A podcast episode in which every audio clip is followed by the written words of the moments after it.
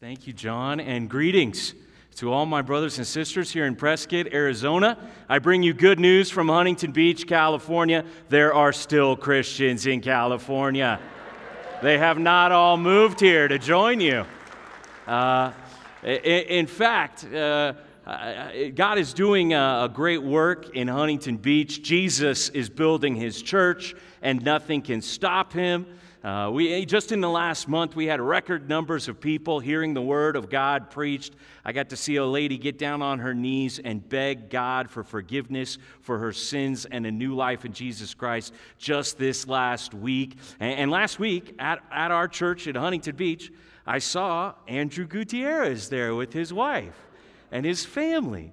And uh, Andrew and I are friends. And what I mean by that is it's not like we're just friendly to one another, we are real friends.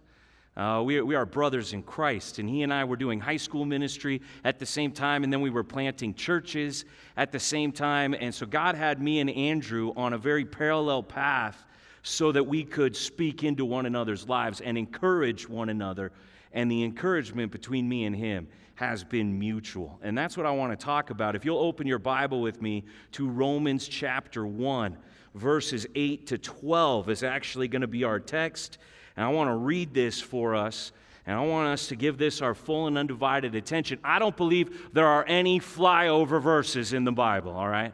Just like there are no flyover states in America. Can I get an amen from that, Arizona, right? There are no, there are no flyover states in America. There are no flyover verses. And a lot of times, well, the way the book of Romans gets talked about, you think it would start in chapter 1, verse 16.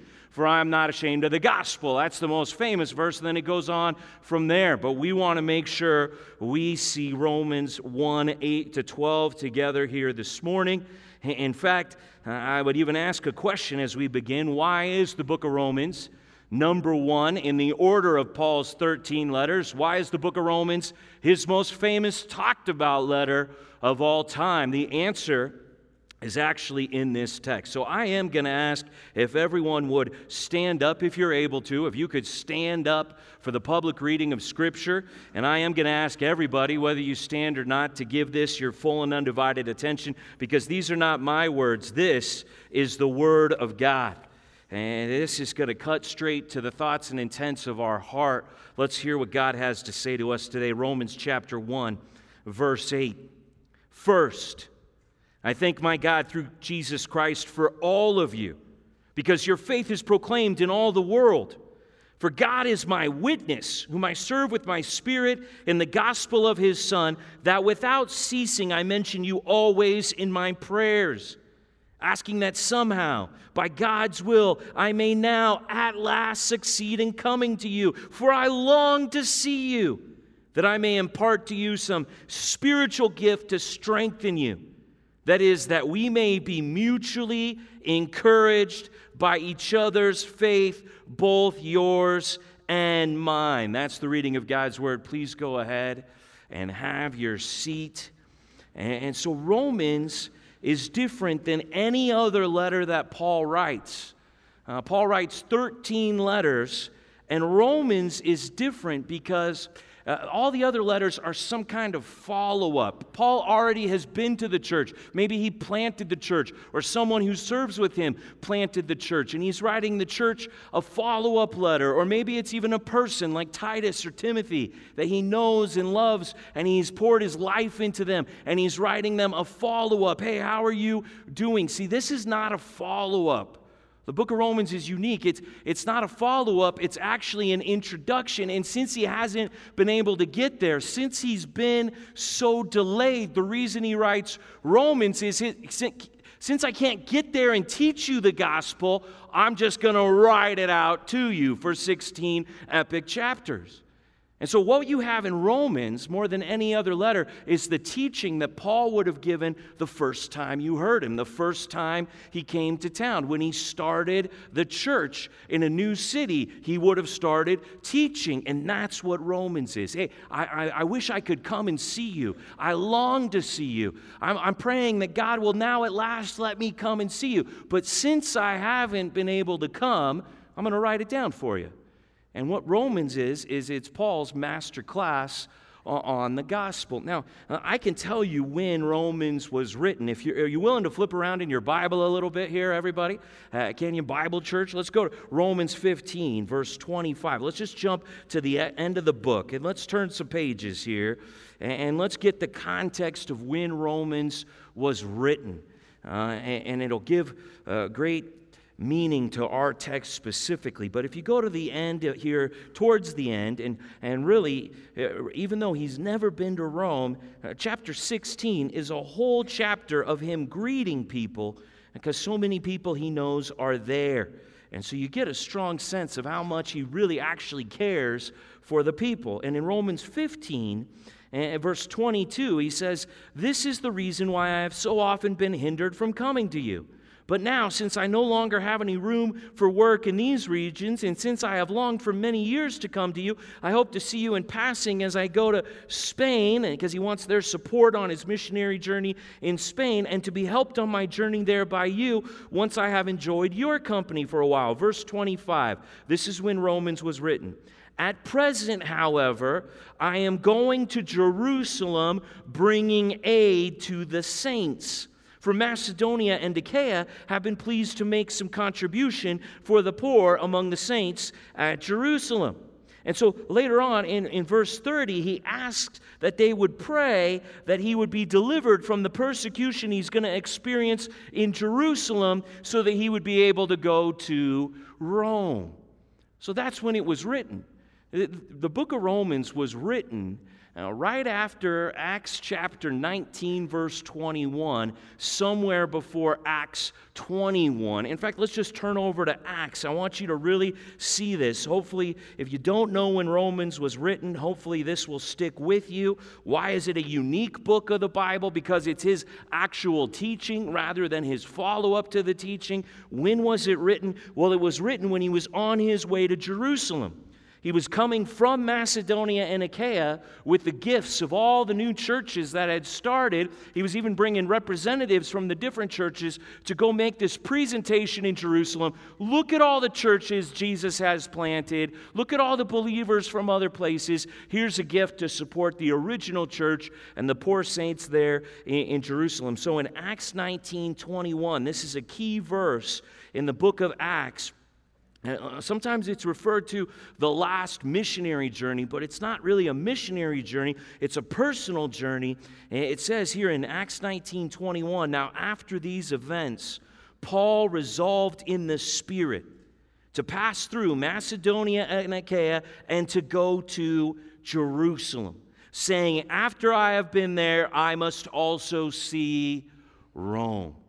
So you can see from, from that moment, and he sets his heart, and it's from the Spirit. It's what God wanted him to do. He's going to go to Jerusalem. He gets there in chapter 21, and then he's going to go to Rome. It takes him all the way to chapter 28. So, right here from 1921, all the way to the end of the book of Acts, it's all about Paul's journey to go to Rome. And, and, and right here, 19 to 21, somewhere in there, he writes this letter to the believers in Rome. And he says, Hey, I haven't been able to get there yet. He's, he's delayed a lot. If you know the book of Acts, he goes through a lot of trouble, a lot of tribulations on his way to Rome. And because he's delayed, he says, I'm going to write the teaching out to you ahead of time. Go to Acts 28, and you'll see the moment that he finally makes it. What an epic study it is from 1921 here to 2815, the moment when he arrives. And because they've read his letter uh, of Romans, they gather from so far away. It, it says here, this is Acts 28, verse 15, and the brothers there, when they heard about us, they came as far as the Forum of Appius and three taverns, which, if you were around Rome, I mean, those are, those are good distances. Those are like 20, 30, possibly up to 50 miles they're coming just to see Paul because they're so inspired by the book of Romans. And it says, on seeing them, when he finally gets to see these people, Paul thanked God and took courage. So when he sees the church, the people of God there in Rome, he thanks God for them. Now, with that introduction, go back to Romans chapter 1, verse 8, just a page over there in your Bible, because that's what he does here. He explains the gospel in the first seven verses. So I don't know why people skip over Romans 1 right down to verse 16, because all of Romans chapter 1 is, is epic scripture. The first seven verses are a great definition of Paul's gospel that he would preach, the gospel of God, he says. And then here in verse 8, in classic like Paul style, he says, First, I thank my God through Jesus Christ for all of you because your faith is proclaimed in all the world. And, and if you've ever read Paul's writing, you know that once he gets going, he just takes off, right? Run on sentences, right? Sentences that are entire paragraphs. When he says first here, I'm pretty sure we never get to a second in the entire book of Romans, all right? This is once Paul gets going, he, he gets fired up by the power of the Spirit. And so, first, he just wants to make it very clear that he is so thankful for their faith even though he hasn't been there. He's heard about it. He knows some people who are there, and he thanks God for their faith. Now, this is what I mean by a flyover. Because a lot of times when Paul's writing a letter, the introduction of Paul's greeting, and then in nine of his 13 letters, he starts out by thanking God for them. Specifically, what is he thankful to God for? The fact that they believe in Jesus Christ as their Lord and Savior.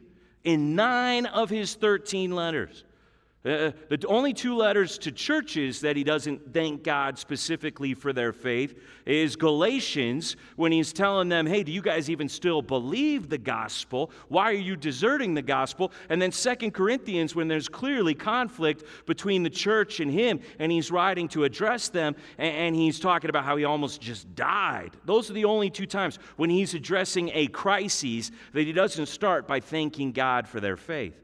Also in 1 Timothy and Titus, when he's telling them they got to appoint elders to, to get into these churches, these churches need help. They got to get some elders in there. The churches are going to go crooked if the elders don't make sure they're on the straight path. So those are the four letters where he doesn't say it. In nine of his 13 letters, he starts out by saying, I thank God for you and your faith. I wonder how many times we just fly right over that. I wonder how many times we just take God's people for granted and we just assume, of course, there's people here who are saved by faith in Jesus Christ. If you've ever had a loved one, a spouse, a son or a daughter, a father or a mother, a brother or a sister, and you begged God, please, God, be merciful and save their soul. And God eventually saved them, and your prayer was answered, and you saw God take someone you love and radically turn their life around, you will know you can never take that for granted. No, we should thank God for everyone you know who has faith. If you are taking notes, I would put that down for point number one. Something we're learning to do from Paul's example. You got to thank God for everyone you know who has faith. If you know somebody uh, and they believe in Jesus, the reason they believe in Jesus is God opened their eyes to the glory of the gospel. God saved their soul. He gave them a new heart. He put His Spirit within them. And you should be like, God, thank you, Father Father in heaven for making so and so my brother or sister in faith here on earth. I am so thankful that they are with me and they believe in Jesus Christ. Anybody here ever watch somebody that you know and love fall away from the faith? Have you ever experienced that heartbreak? If you stay Christian for long enough, if you keep persevering to the end, if you stay a part of this church, you're going to see somebody and you loved them. You thought of them like a family member, and then all of a sudden one day they turn away. Maybe it happens suddenly, maybe it happens in a long, drawn out time where you can see they don't have the fire. They've lost their faith, they, they fall away. How your heart breaks how you cry out to the Lord in prayer. Oh, if they just had faith still. If you know people and you can tell they believe in Jesus, I would start making a thank you list of all the people that you know that you want to just say, God, I can tell this person, they are one of your people. You have saved them. They believe in you. Thank you, God, for their faith. That's how he starts out. I want to encourage you don't take God's people for granted. Thank God for them. That's, that's what he says in, in verse 8. Then look with me here at, verse 9. He says, For God is my witness, verses 9 and 10, whom I serve with my spirit in the gospel of his Son, that without ceasing to mention you always in my prayers. So not only is he thanking God for their salvation uh, that has happened beforehand, but he is continuing to pray for them. And so that could be number two if you're taking notes. You thank God for those who have faith. Pray for them to continue in the faith. I'm not just glad that they have faith today. I want them to cross that finish line with faith. I want to see them in the kingdom at the wedding feast. We want to celebrate our salvation in Jesus together. So he prays for people. Now, I love this here in verse 9, for he says something that not everybody could say. He says, God is my witness. See, God knows whether you really pray or not. Nobody else really knows whether you go to the secret place whether you really spend time one on one with the Lord in prayer. Uh, Jesus encourages you that when you pray, you go and shut the door. It's just you and your Father in heaven, and, and you pray to Him secretly, and then He'll answer your prayers publicly, but, it, but it's between you and God. And Paul's saying, Hey, I'm not just saying that I'm praying for you, God is my witness that I'm praying for you guys all the time. I, wonder what kind of Christian I'm talking to here today, because there's a kind of Christian that's taken over in America. You can't find them in the Bible, but you'll find them all over the churches in America. And it's a kind of Christian that says you'll pray for somebody and then you don't actually pray for them. Are you that kind of Christian? Because God is your witness. God knows that whether these emails go out to the members here, whether so and so says, Hey, this is happening in my life, will you pray for me? God knows whether we really pray for one another or not. And Paul, if you go study his letters, if you go to Ephesians, if you go to Philippians, if you just go to these nine of 13 letters where he starts by thanking God, you would get the feeling that Paul is praying for all these believers all the time, that it is the passion of his heartbeat. It's what drives drives him forward. I got to see how my brothers or sisters are doing in their faith. And when he's not with them, he's talking to the Father about him. Oh, Father, please, I pray for my brothers and sisters that they will continue in the faith. Are you praying like that? First of all, do you even thank God for the people He's put in your life who have faith? And then do you pray that they'll endure in the faith, they'll continue in the faith, they'll mature and grow up in their faith? He can say, and God knows, he can say, God, you know that, that I am always, without ceasing, thinking of the Roman believers in my prayers and begging you that I can get to Rome and I can come and give them the teaching of the gospel. There's a passion that Paul has for prayer that is sadly lacking from many churches and many Christians in America today. The Bible assumes that you do pray, but somehow in our church, in our time, it's become okay for Christians not to pray in the secret place. I've learned as a pastor, working with people who call themselves Christians, oh, they'll tell me their whole resume of all the great things they've done for God, but then you find out they ain't praying on a regular basis. They ain't spending time in the secret place. Is God is your witness do you spend time in prayer and do you lift up your brothers and sisters in the faith? See, Paul here, he's thanking God and then he's praying for them. And, and I want to recommend a, a, book. I don't always do this, but if you are taking notes, write down Praying with Paul by D.A. Carson.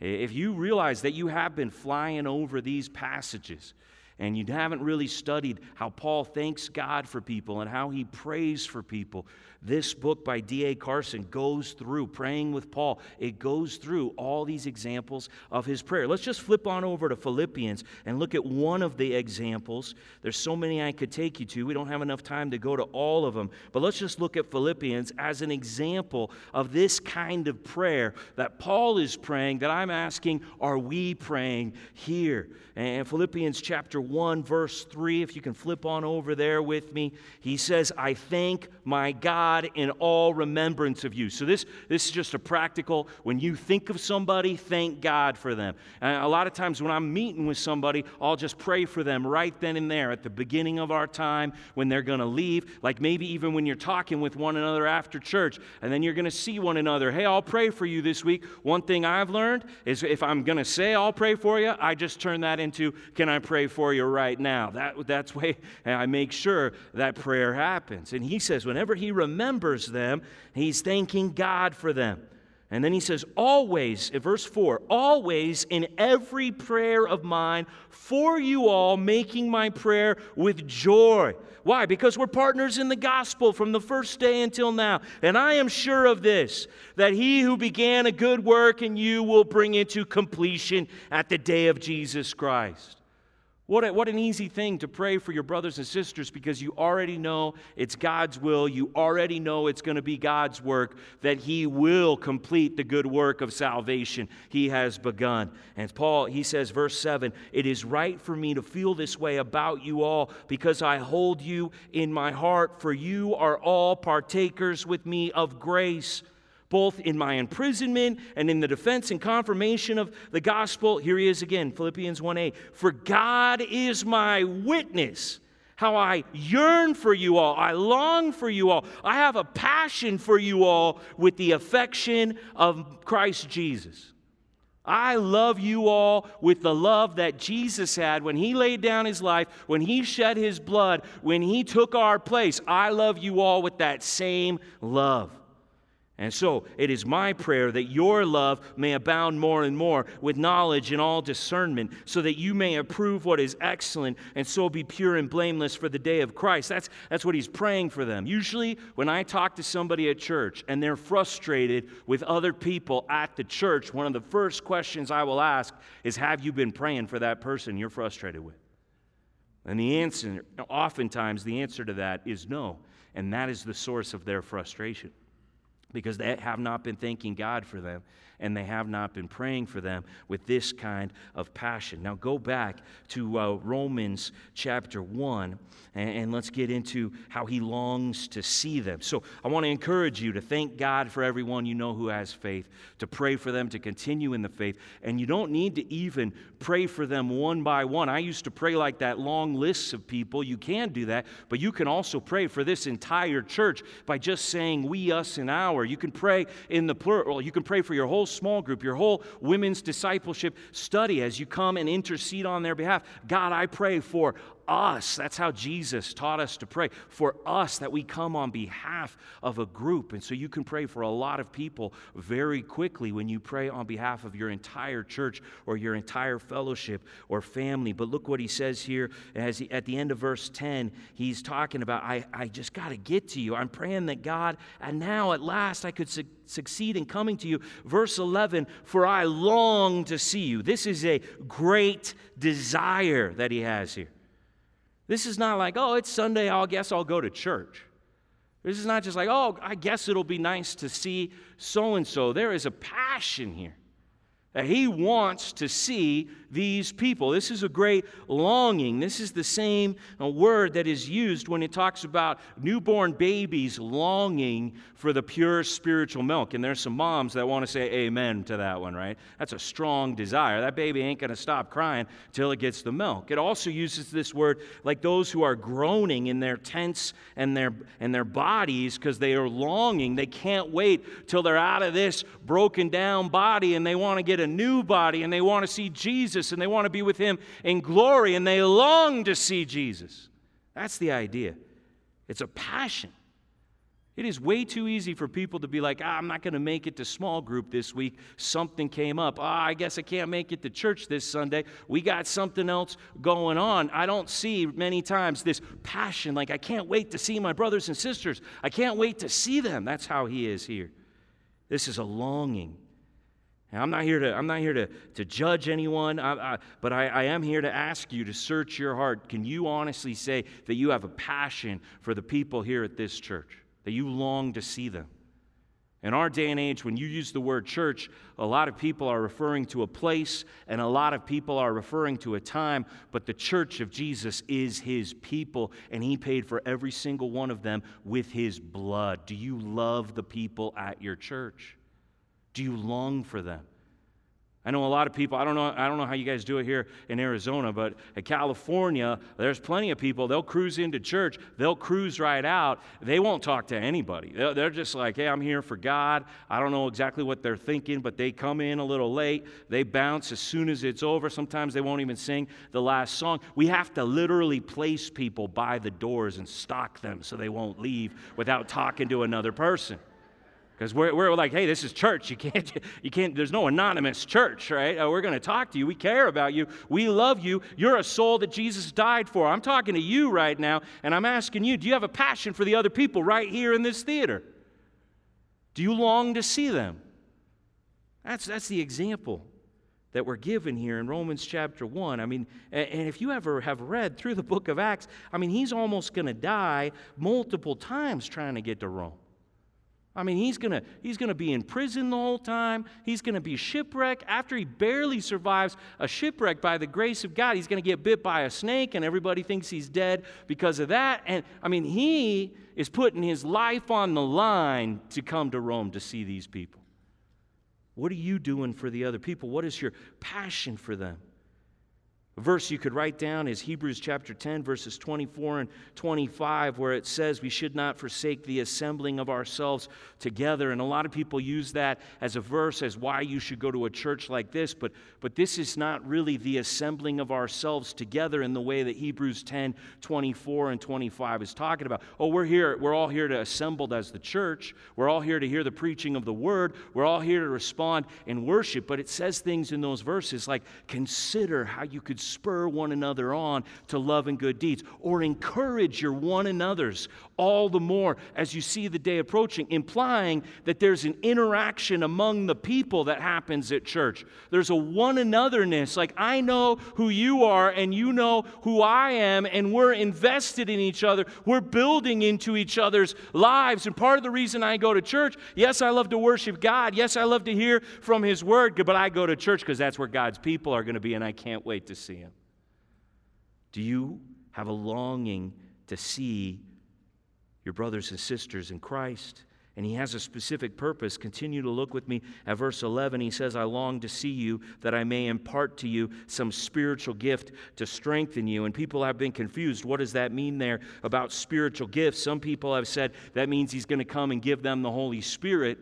But we know that's not what it means because in chapter 8, he's already expecting that they have the Holy Spirit and they're not walking in the flesh. Some people say he wants to give them spiritual gifts. They don't have spiritual gifts yet, but we know that's not true because in Romans chapter 12, he's telling them to use the spiritual gift that the Holy Spirit has already given them. Everybody's got a gift they're supposed to use to build up the church, to build up the body of Christ. So when he says, I want to impart to you some spiritual gift to strengthen you, you. What does he want to bring to them? Well, because he can't get there, he's already giving it to them. It's the word, it's the gospel, it's the teaching.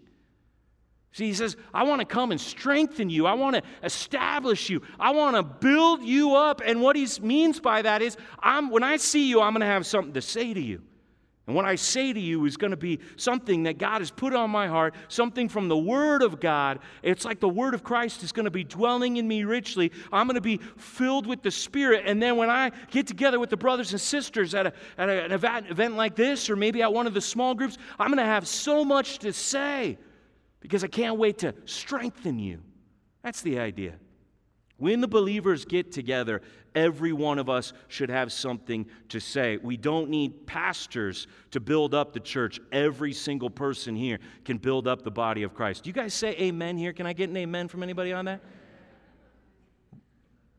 I mean, go to Ephesians chapter 4 and let's just make it clear that it's not just the pastor's job to build up the church. And uh, this is every single person here you need to be in the Word. You need to be praying. You need to be hearing the Word taught. And, and you need to then have something on your heart that you is real between you and God and you want to share with your brothers and sisters.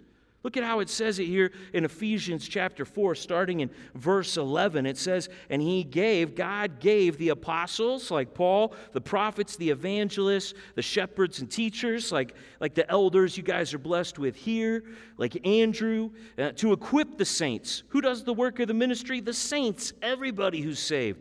To equip the saints for the work of ministry, for building up the body of Christ. Look down at verse 15 with me. Look what it says. This is, a, this is a verse for something you're supposed to be doing here at your church.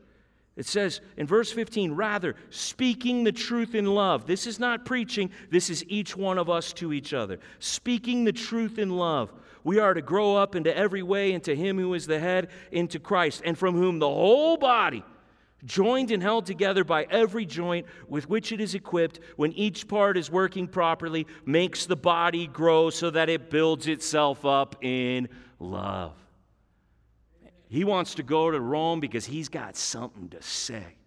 I'll tell you what, I've been to so many small groups in my life at church. I, I grew up going to church my whole life. And I've been to so many small groups, and it's like, hey, we all heard that sermon we're here to talk about. We all read this portion of Scripture we're here to talk about all right, who's got something to say? And it's and it's like this eerie silence comes over the people of God. Have you ever been in this small group with me? All of a sudden, what is that? There's a cricket in the corner playing the violin. Have you ever noticed how loud the silence can be sometimes?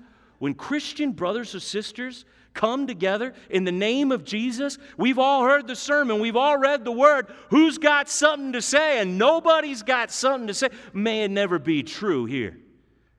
When you show up with the brothers and sisters, you, you, there should be uh, overflowing out of your soul something that God has got going on inside of you, something that you're ready to share with your one another, some spiritual gift that you're ready to strengthen them. Man, I love it when we say, Who's got something to say? and people start talking all over themselves and somebody says, I needed to hear this sermon because when I heard this sermon, I was convicted about this, and I haven't been doing all it takes is one honest person to set a small group on fire. That's all it takes.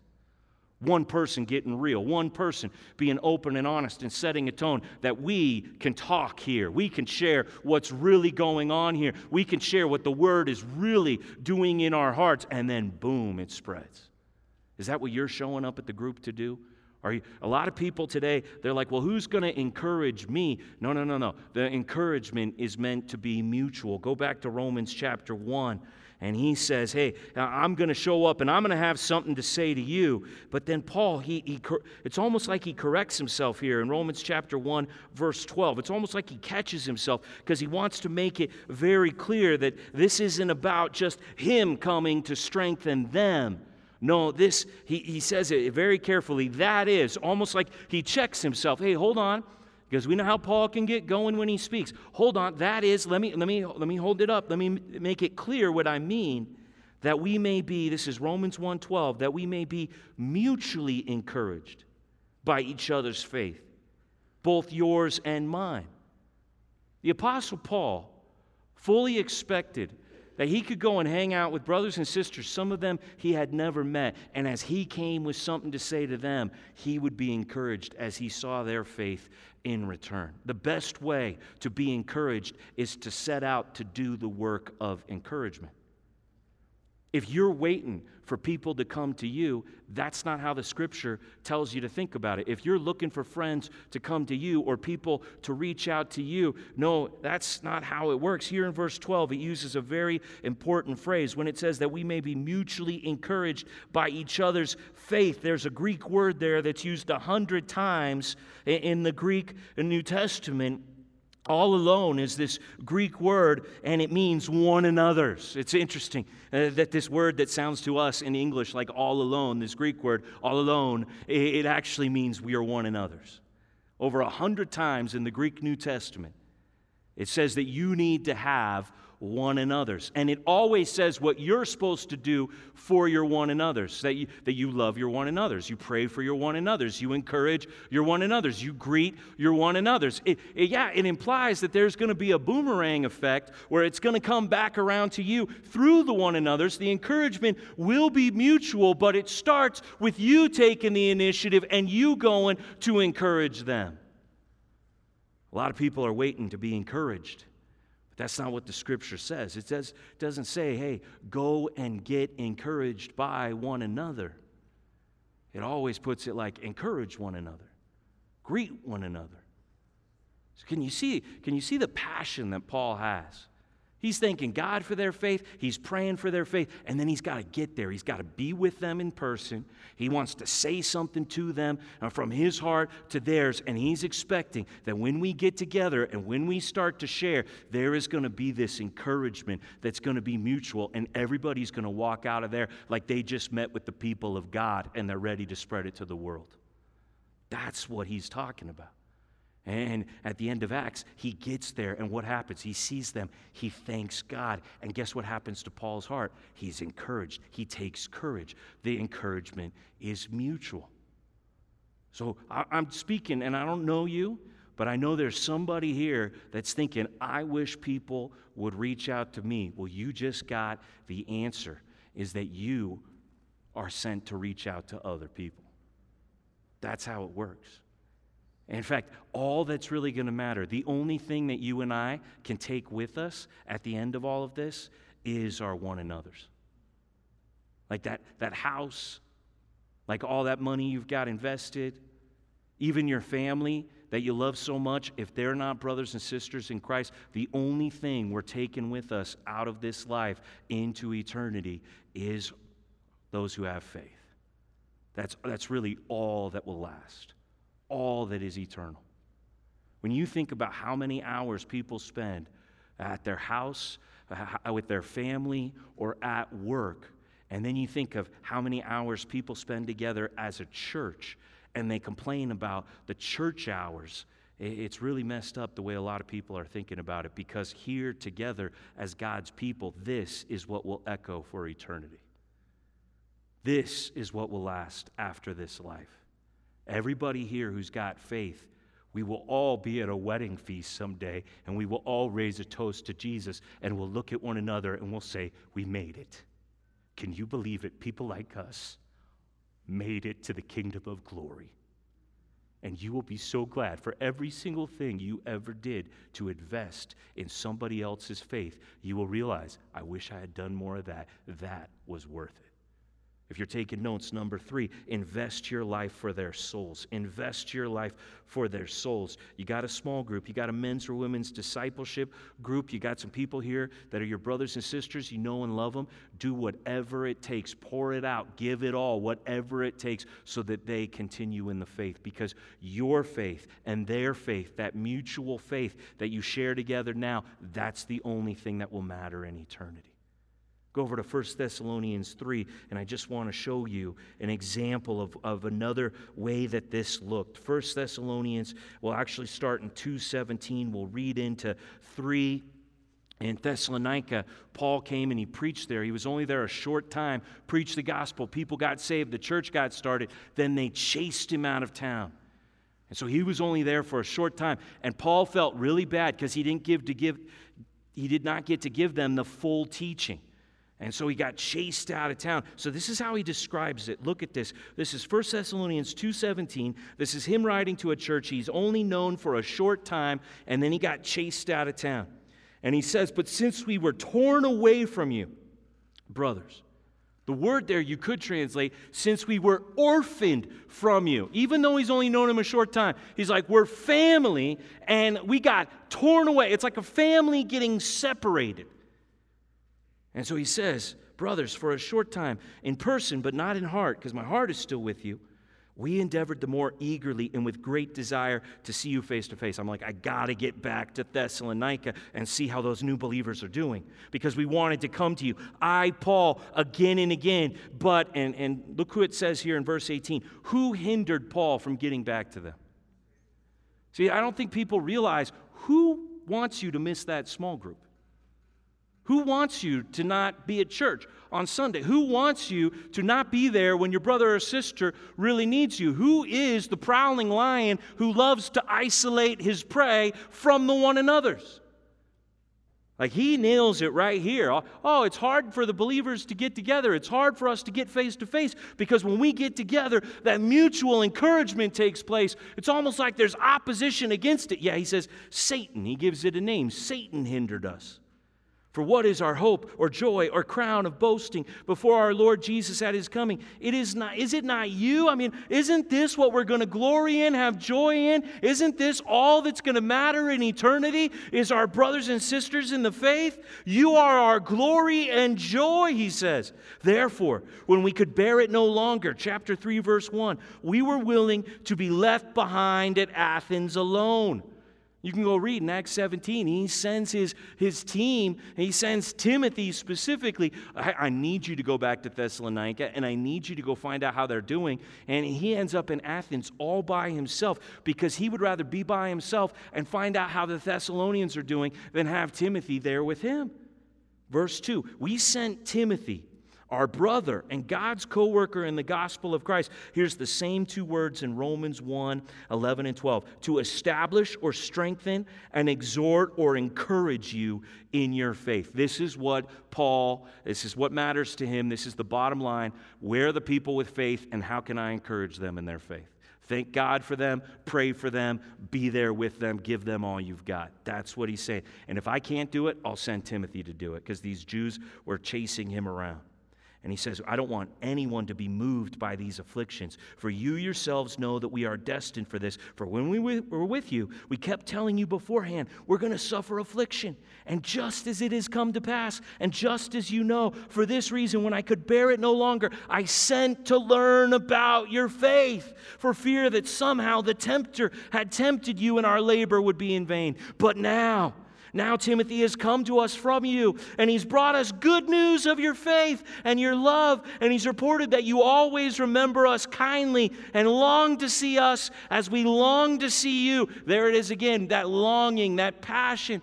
Oh, you guys are missing me just like I'm missing you. What good news from Timothy. You're firm in your faith you love me. I want to see you. You want to see me. You can feel his joy in response to Timothy coming with this good news. And he says in verse 7 For this reason, brothers, in all our distress and affliction, we have been comforted about you through your faith. Here he is being chased. Here he is on the run. Here he is in Athens getting into it with the philosophers.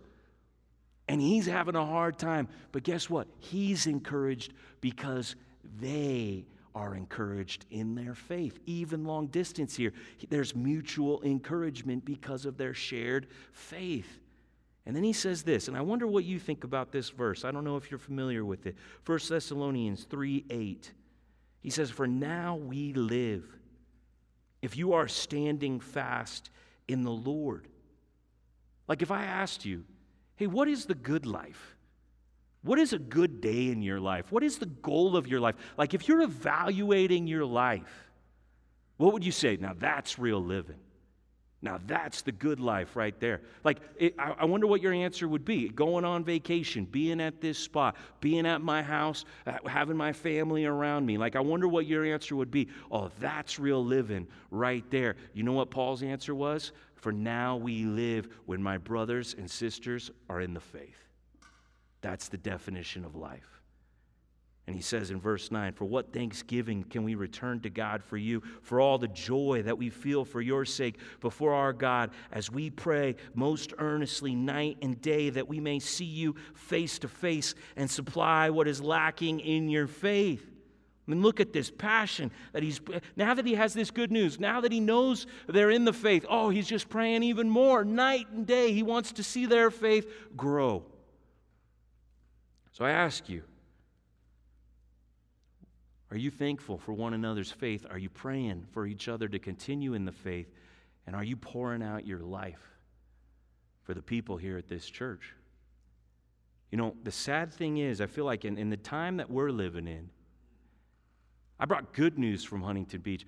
I think the sad reality is that if I brought bad news here today, if I brought bad news about how bad America is becoming, about how far we've turned away from God, about all the sin that God has given us uh, up into, and I started talking about politics and evil things and all the bad news, I bet there would be a lot of people who would be like, Yeah, preach it, man.